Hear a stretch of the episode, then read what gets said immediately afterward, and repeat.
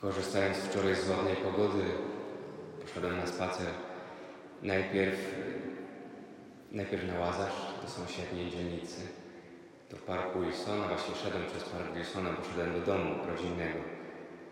Ale pozwoliłem sobie na taki spokojny spacer przez ten park Wilsona, który jakoś przypomniał mi sentymentalnie czasy licealne, ponieważ przez cztery lata liceum tam tym parkiem właśnie przechodziłem do szkoły i ze szkoły do domu.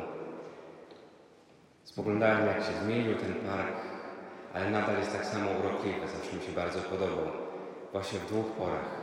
Wiosennej, kiedy tam wszystko kwitło i jesieni, kiedy drzewa tworzyły taki piękny szpaler tych złocących się i liści, a potem malowniczo opadających. Kiedy wracałem, poszedłem sobie na ulicę Zacisze. Widziałem kiedyś w internecie zdjęcie drzewa zrobionego pośród kamienic. Wyglądało to bajecznie, zupełnie jak kadr z jakiejś baśni. A potem, do, potem doczytałem, że to bynajmniej żadna baśniowa kraina, tylko Jeżyce. No chyba, że uznamy Jeżyce za krainę baśniową, to tak. Poszedłem zobaczyć i rzeczywiście to drzewo, choć już przekwitło, już nie miało w sobie tej barwy e, białej, kwitnącej, to niemniej rzeczywiście urokliwie było wpisane, czy jest wpisane w te kamienice i w uliczkę, która za tym drzewem zakręca lekko pod górę, zazielenioną, rzeczywiście tworzy to piękny klimat. A potem szedłem ulicą Jeżycką, przyglądając się trochę kwitnącym wciąż jeszcze hiacentom, e, czuć ich zapach intensywny. Te kwiaty mi zawsze przypominały właśnie wiosnę. Tak jakby obwieszczały swoim zapachem, swoim kolorem. Jest wiosna. Przy kościele jeszcze było słychać śpiew kosa.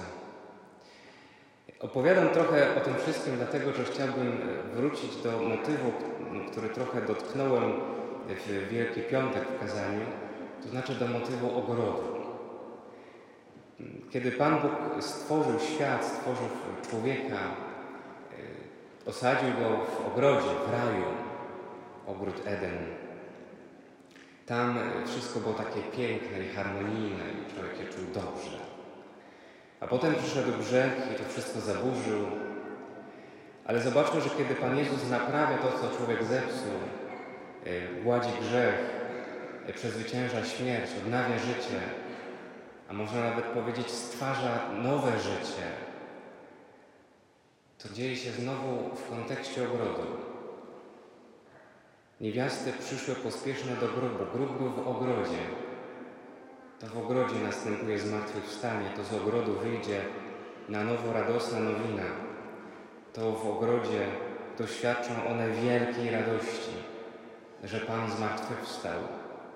W ogrodzie, czyli pośród stworzenia. Sięgnąłem sobie wczoraj przy tej okazji do Tomasza Mertona, polecam.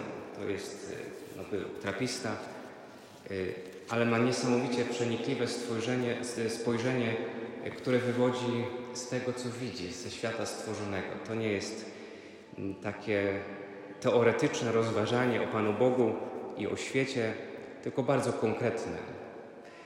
Posłuchajcie, co pisał właśnie o przyrodzie. Cała przyroda ma przywodzić nam na myśl raj. Lasy, pola, doliny, wzgórza, rzeki i morze, chmury wędrujące po niebie, światło i ciemność, Słońce i gwiazdy przypominają nam, że świat został najpierw stworzony jako raj dla pierwszego Adama i że pomimo jego grzechu i naszych własnych przewinień, kiedyś stanie się znowu rajem, gdy wszyscy z martwych wstaniemy w drugim Adamie. Drugim Adamie, czyli Jezusie. Nawet i teraz niebo odzwierciedla się w rzeczach stworzonych. Wszystkie stworzenia Boże zachęcają nas do zapominania o próżnych troskach i do wejścia w głąb naszych serc, które sam Stwórca uczynił, aby się stały Bożym rajem i naszym rajem. Jeżeli Bóg w nas mieszka, czyniąc sobie raj z naszych dusz, to i otaczający nas świat może stać się dla nas tym, czym miał być dla Adama rajskim ogrodem. Ale jeżeli szukamy raju na zewnątrz, nie możemy go mieć w naszym sercu. Jeśli nie mamy pokoju w sobie, nie zawrzemy go z otaczającym nas światem. Tylko człowiek wolny od przywiązań czuje, że stworzenia stały się jego przyjaciółmi. Dopóki jest do nich przywiązany, mówią mu tylko o jego własnych pożądaniach albo przypominają mu jego grzechy. Jeśli jest samolubny, będą służyć jego egoizmowi. Duszy czystej mówią o Bogu. Zobaczcie, że przez Wielki Post przygotowywaliśmy się do świąt Zmartwychwstania Pańskiego poprzez ascezy. To znaczy poprzez to, żeby się uwolnić od nieuporządkowanych przywiązań. Nawet w jednej z prefacji o tym śpiewaliśmy, żebyśmy się uwolnili od nieuporządkowanych przywiązań. Kto to podjął, kto to spróbował, kto to zrobił i jest teraz wolny od nieuporządkowanych przywiązań, uwolnił swoją duszę od niepotrzebnego ciężaru, ten dzisiaj może się faktycznie cieszyć i radować tym, co go otacza, stworzeniem, widząc w nim odblask samego Boga, widząc w stworzeniu, w przyrodzie, w kwiatach, w ptakach, w słońcu, w lekkim powiewie wiatru, w chmurach białych, pięknych na niebie, w cieple, którego doznajemy, możemy zobaczyć rękę Boga. Rękę Boga, która to wszystko stworzyła dla nas, aby było to dla nas rajem. I możemy rzeczywiście doświadczyć, pomimo tego, że ciągle będzie trud, gdzieś w głębi naszego serca doświadczyć właśnie raju, to znaczy tej radości pokoju. Zachęcam Was, skorzystajcie dzisiaj z tej pięknej pogody, słońca i tego, że w słońcu jest ciepło.